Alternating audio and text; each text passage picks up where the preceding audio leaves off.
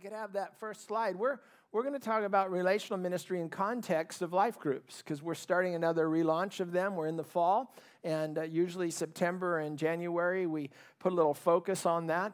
Now, now sometimes the, the concern is we're talking about life groups, and that doesn't, people say, well, that doesn't apply to me, or uh, I don't know about life groups. Well, I just encourage you to listen up today and, uh, and hear about our reason and some of the, the pluses and the advantages of connecting relationally in a life group. And that's what we've been talking about the last several weeks the importance of relationships, first of all, ours with the Lord, and then going beyond. And so I'm just going to do a little recap and a couple points from our, our series, and then talk to you a little bit deeper about the, the, the positives of life groups.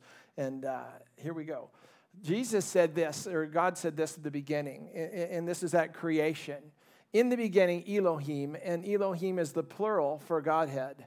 In the beginning, Elohim, the Godhead, created the heavens, the earth. And the earth was without form and void, and darkness was on the face of the deep, and the Spirit of God was hovering over the face of the waters. So here we see in the very beginning of Scripture that God manifests himself in the plural form in the Godhead. He manifests himself as the Father and the Son and the Holy Spirit, and throughout Scripture it points to the fact that they were all present at creation. In other words, when God chose to manifest himself, he did it in community with himself. He did it in fellowship with himself because God is love, and for God to be love, there needs to be an object of his love. And so the Son came forth from the Father as an object of God's love, and that's how he's manifested himself. And that's hugely important when we think about who he is and what he desires and what he designs. He designs community, he lives in community. And because of that, he wants us to have community. The next chapter of Genesis, one chapter later, he, he looks at his creation, Adam, who he had community with, who he knew personally, who he had an amazing relationship with this guy, Adam. They, they created together, they named the animals together. I mean, they were in relationship one with another. And God looks at him and said, It's not good for man to be alone.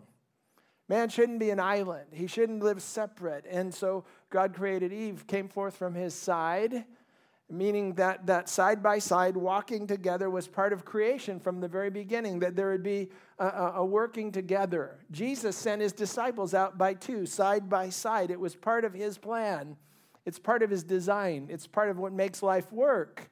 And that's how it's designed to be for you and me. So he said, very from the beginning, he created community, he created fellowship, he displayed it himself, and then he made in the first couple chapters a, a helpmeet or a partner for his first man, Adam. Excuse me, Dr. Bill Bilezikian, he says this community is deeply grounded in the nature of God, it flows from who God is. Because he is community, he creates community. It is gift of himself to humans. Therefore, the making of community may not be regarded as optional. I want to read that line again. Therefore, the making of community may not be regarded as an optional decision for Christians. It is a compelling and irrevocable necessity, a binding divine mandate for all believers at all times.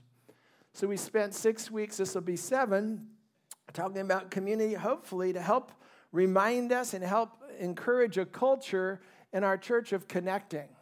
I know we need the Word of God. We need good teaching. We need to understand the promises of God and the character of God and the nature of God. But the outworking of that, because God is love, is community, relationship one with another. And so we, we've studied it, and now I'm hoping and believing that many of us are taking steps towards just establishing or reestablishing or purposing to be intentional in, in, in your relationships around here and your friendships with one another and even beyond that we're made for community we're made for relationship with god and one another. Anybody say amen this morning? Amen. don't go quiet on me. Jesus had his small group. Here, here's his guys and that's how he displayed it. He picked out 12 and he began doing life with 12 and from them, he put his hope, he put his future trust that these are the 12 guys as I impart to them and as I grow with them and encourage them and strengthen them, these are the guys going to impact the whole culture and beyond the whole world. And so that one on one, he displayed it. There, surely there was multitudes in his ministries, and sometimes I like the large group gatherings, but the interesting thing when we read the Gospels, it's the individual names that were touched, the stories we remember from the individual connections where the Lord had relationship with them. So, relationship is important, and we see that's how the early church started. They're all waiting in the upper room, and the Holy Spirit's poured out, and their boldness comes over these disciples that have been hovering, these guys that spent intimate time with Jesus. And, and the first display of that power upon him, Peter gets up to preach, and he preaches an amazing message. That's right, Peter. Okay, Peter's, never mind. Peter's my cheerleader. When his name is mentioned, I get a cheer from Peter. And so Peter preaches a powerful gospel, the powerful gospel message, and he challenges the group that's there, and the Holy Spirit's moving, and, and here decisions are made. 3,000 come to the church, and the next part of that passage that describes this amazing revival and this amazing response to the crowd says this about the crowd.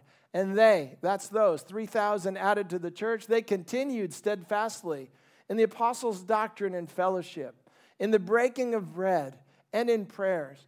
And then fear came upon every soul, and many wonders and signs were done through the apostles.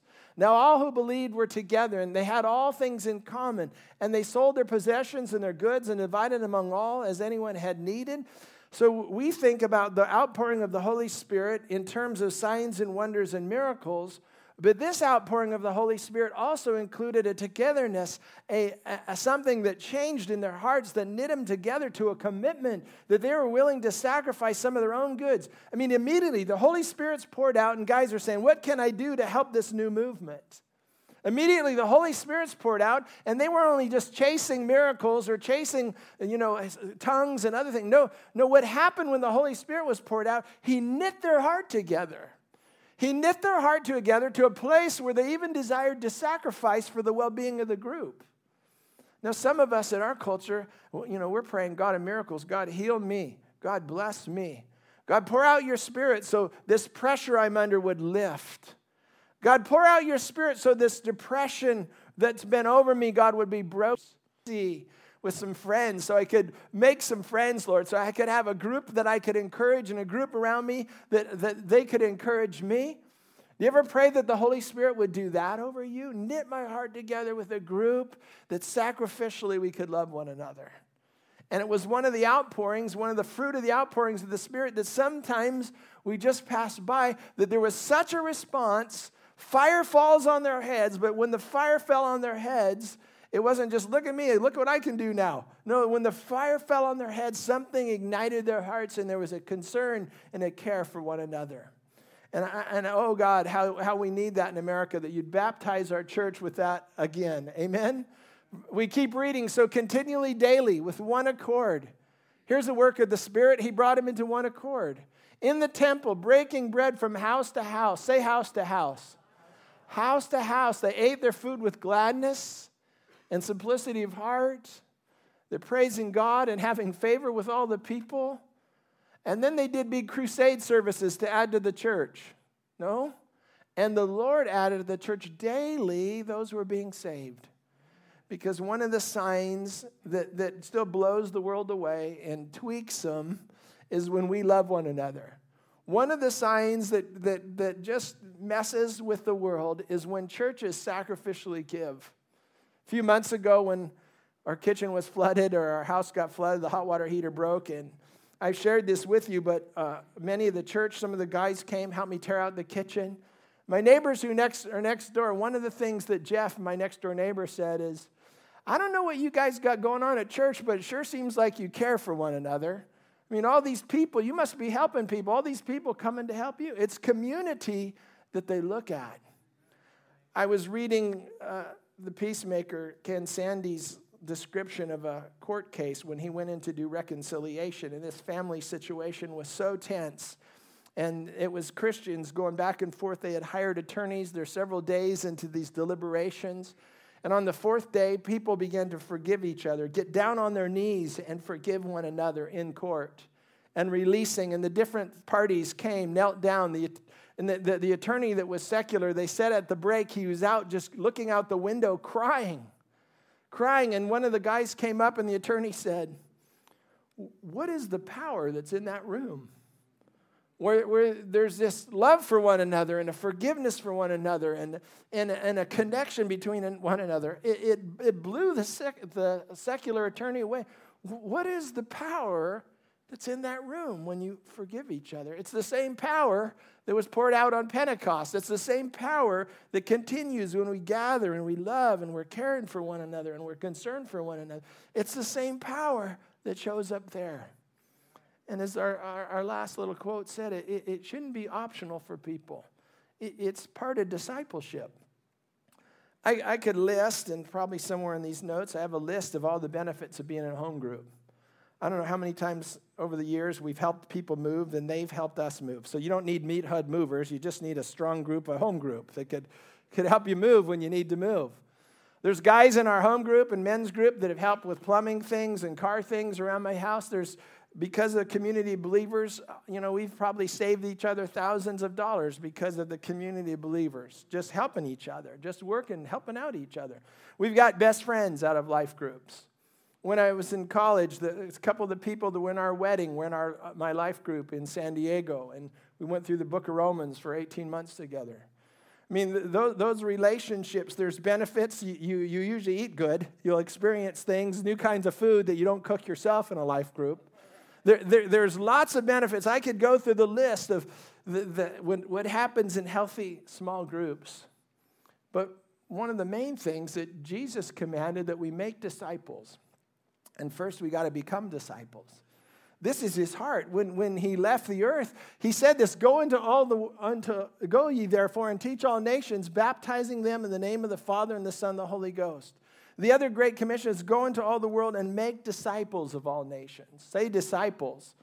Disciples, disciplined followers. And much of that discipleship happens in small group.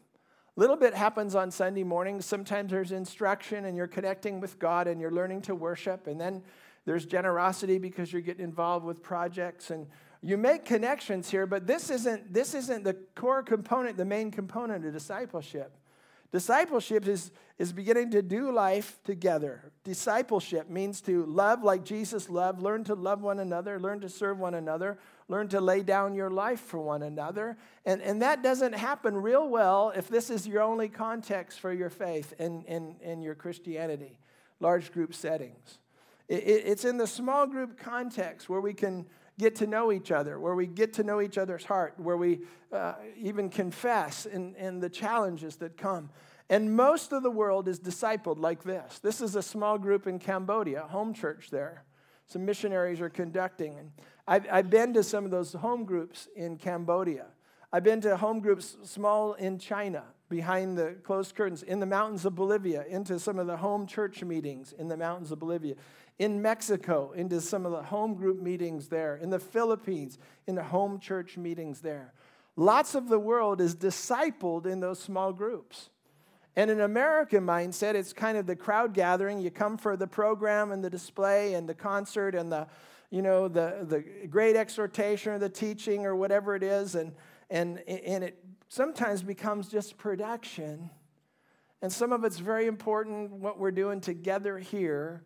But it was never meant just to be about this. It's meant to be when we go, are we connecting in groups? Are we having life sustaining, encouraging, relationship building groups where we can really grow personally, use our gifts personally, extend our strengths, receive back, pray for one another, minister to one another? It's, it's supposed to be in the context of our life groups. This is uh, Chen La and Thea. They're in Cambodia. And as a church, we support them sometimes when we can. And uh, when I met Chen La in 2000, he was this long haired little wild drummer, man, full of energy. I just was fun watching him. And then we became friends. He's a bit of a spiritual son now. And this is their life group that they formed outside of Phnom Penh where they're discipling children. So these are the recent photos he sent me once a month. He'll give me a little update. And here's the kids. This photo, he said, Hey, we added two new girls this this time, Pastor Mike. And, and this is how most of the world gets discipled in small groups, interaction, face to face, loving one another, serving one another, encouraging one another, praying for one another. And that's how Jesus decided to build his church in the beginning. And our model has kind of shifted to larger group gatherings, especially in the West, which again is important. We're building more buildings for large group gatherings. But a lot of the discipleship happens in the smaller context. Amen? This is another leader wrote this. He said, It is in small groups that people can get close enough to know each other, to care and share, to challenge and support, to confide and confess, to forgive and be forgiven, to laugh and weep together, to be accountable to each other, to watch over each other, and to grow together. Personal growth doesn't happen in isolation, it's the result of interactive relationships. Small groups are God's gift to foster changes in character and spiritual growth. And then I made a note to myself camp here. And I don't have much time to camp here this morning, but those, those benefits, those, those dynamics that can happen in small groups are very real. And I, I got saved in 1977. In 78, I went down to San Diego State. I was pretty zealous, but there, there was just, I was kind of on my own. Financially, my father, he, he, he passed away, and I, I was kind of on my own down there and going to Horizon Christian Fellowship. I, I met a group of people that were meeting in Pacific Beach. And they were meeting midweek, and it turns out because the geology major, I had to do a lot of field trips on weekends. And so church really became my, my, my midweek. I think most of the time I went from Wednesday to Thursday, a Thursday small group. And those guys, Dave Teskey in the group, he, he was a good leader. He'd confront me. When I wouldn't make it a couple weeks, where you been? What's going on? He, he cared. It was a loving concern for my soul. Because it was small, I could ask questions. As a new believer, I had really no clue about many things in the Bible. Some of them were just growing with me. So we could ask honest questions. Because I know some of us don't go to small groups because we're afraid we don't have enough Bible knowledge or we wouldn't have anything to contribute. But, but I, I went and man, just studying the word. Sometimes we do a chapter out of Romans, sometimes we do a verse, sometimes we would do a word, and we would just dig in until it made sense and, and you could apply it. I remember getting prayer in that group. Sometimes two of us would show up, sometimes 15 would show up. And I, I remember the one on one prayer in that group. I remember bringing Jan to that group. Hey, guys, I met a girl. What do you think? And I, remember Dave Teskey, the leader, looking at me and says, Dude, don't be stupid. She's a keeper. You know, she's a keeper. And, and I, I brought her to that group to, you know, what do you think? Do you think could be a fit? And, and that group was really a life group to me. And I, I don't know how many in here have had that experience to have a, a group of people that love and to care. And even around here, I've been in really some really cool relationships and groups. And it's important. God designed us for that. Amen? there are 50 plus one another verses in the New Testament that flesh out several aspects of this community. It was a place where people loved, forgave, served, bore burdens, encouraged, exhorted, prayed, equipped, spoke truth in love, confessed sins, treated each other as precious members of the body. This is what Andy Stanley said. The primary activity of the church was one anothering one another. Was one anothering one another. And so I'm going to hit it just quickly. There's 50 some. This, this is just a few of the commands. And then I'm going to have our life group leaders come on up and just share just briefly what you're doing in your group. Scripture says, love one another. That's seven or eight times in the New Testament where just the straight command, love one another. Mark's gospel, be at peace with each other. How many think peace is important? Wash one another's feet, the importance of serving each other at that level. Be devoted to one another. And that being, being devoted means to, to esteem one another, lift one another up higher. When you're devoted to somebody, they're just not next to you. You care, you, you want to lift them up in the group and lift up what they're called to and lift up who they are. Scripture says, tied into that, honor one another above yourselves. It just goes on, live in harmony with one another. That word harmony comes from like the, the, the, thought of a symphony, there's different gifts and instruments. There's cellos and bass guitars and keyboards. And when they all play together, we all get blessed. He said there's, there's living in harmony when, when you respect and honor each other's gift. There's a sound that comes out of that, there's life that comes out of it. There's strength that comes out when you live in harmony with one another. Stop passing judgment on one another. In other words, quit gossiping when you're a large group, small group, whatever. Don't be judging each other. Don't be talking about each other. It blows the group up. That kind of behavior messes it up, causes division. He said, Don't do that. Love one another. Quit passing judgment, pointing fingers at each other. accept one another, then just as Christ has accepted you. I, I hear it once in a while around. It says, you know, come to church, it seems kind of clicky. Many people, you guys have been in groups, you know each other, we're new. How do we connect? And so I just exhort those of us that have been around for a while don't be clicky, accept one another. You never know the new family coming in, the new single guy coming in, the new person coming in. You don't know what that relationship could turn into. Could end up being your best friend in the whole world for the rest of your life if you just reach out and accept one another. Amen? What's number nine say? Instruct one another. Instruct one another. Teach, train. What, what's God put in you? You have a different perspective on life. You have a different perspective on politics. You have a different perspective on, on what God's doing. Instruct one another. This is why I used to go to life group, greet one another with a holy kiss. When I was in college, just, what, her? No, I'm just kidding. I'm just kidding. No, number 11. When you come together to eat, wait for each other. Here's just the tip about manners. You're coming to communion. Some people are raw material. You come to into unity, into community, just work on some manners. Number 12, if you keep on biting and devouring each other, you'll be destroyed by each other. There's a warning how you treat each other. It can tear each other down or build each other up. 13, let us not become conceited, provoking, and envying each other. So, another place, what you get to do in small groups is share your stories. And I love it, hearing about other people's blessing. I got promoted on the job. Wow, how did that happen? We prayed for just a few weeks ago. There was tension on the job. I know that person left, and now I have that, that position where you get to encourage one another and cheer for one another and not be jealous or not be, you know, envious over one another. Verse 14 or number 14 carry each other's burdens. In their seasons yesterday, we did a memorial service here, and Mark Planofsky from our deaf community went home to be with Jesus now two weeks ago. And the deaf community was here yesterday. And so, probably three quarters of the people that came couldn't hear. And so, there was signing going on. But there was a tightness about that community because there's not that many. They have a pretty good social fabric. And, and you could see them caring for one another. Barbara, Mark's wife, was here, and um, people blessed her and reached out to her, and you know they're hugging on her and they're signing as somebody's interpreting. And, and, and I saw how community could work with a group of people that are different than the rest of us. God designed it that way. He, did, he said He sets the solitary in families. He doesn't want us to be off alone and isolated. Amen? 15, be patient with one another. Be patient, bearing with one another in love. And so that idea of that there's different people that straggle behind. There's people that come out of addictions and they fall again. And in small group, we just don't kick them off and just keep going. No, in small group, we turn around. And we say, Come on, man, get back up. Come on, man, connect with us again. Come on, you're not meant to be behind. You're with us now. You're running with us. You're walking with us. Be patient, bearing with one another in love. Amen.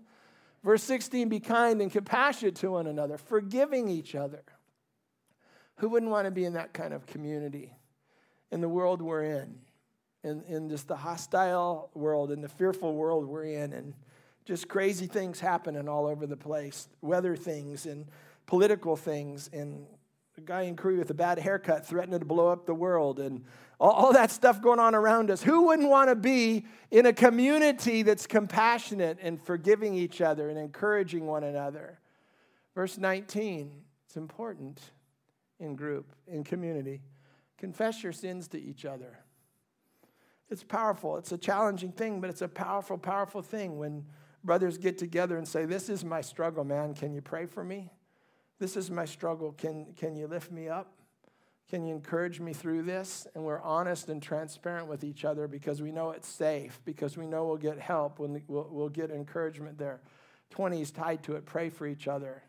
And then verse 21, the last one I'm going to share. Each one should use whatever gift he's received to serve one another. Amen? Each one should use whatever gift he has received to serve one another. That's from 1 Peter 4. Yes, amen. And uh, so, with that, I don't go to a life group or small group because. Because. Why is that? Sometimes we go, the chemistry's not right, you know, don't feel like a fit, but that's why there's other groups. So you can't just go once or twice and say small groups aren't for me. Maybe that group's not for you. Or maybe you're called to start a small group. So, so get some of your friends, people you know, and say, hey, I just found a book. Let's go through this book. Let's study this book. I think it'll help us. Maybe it's let's go to this marriage retreat together. Let's, let's get a group and we'll go to this marriage retreat together. So when we're done at the retreat, we can still help each other and hold each other accountable because we want to be victorious in our marriages.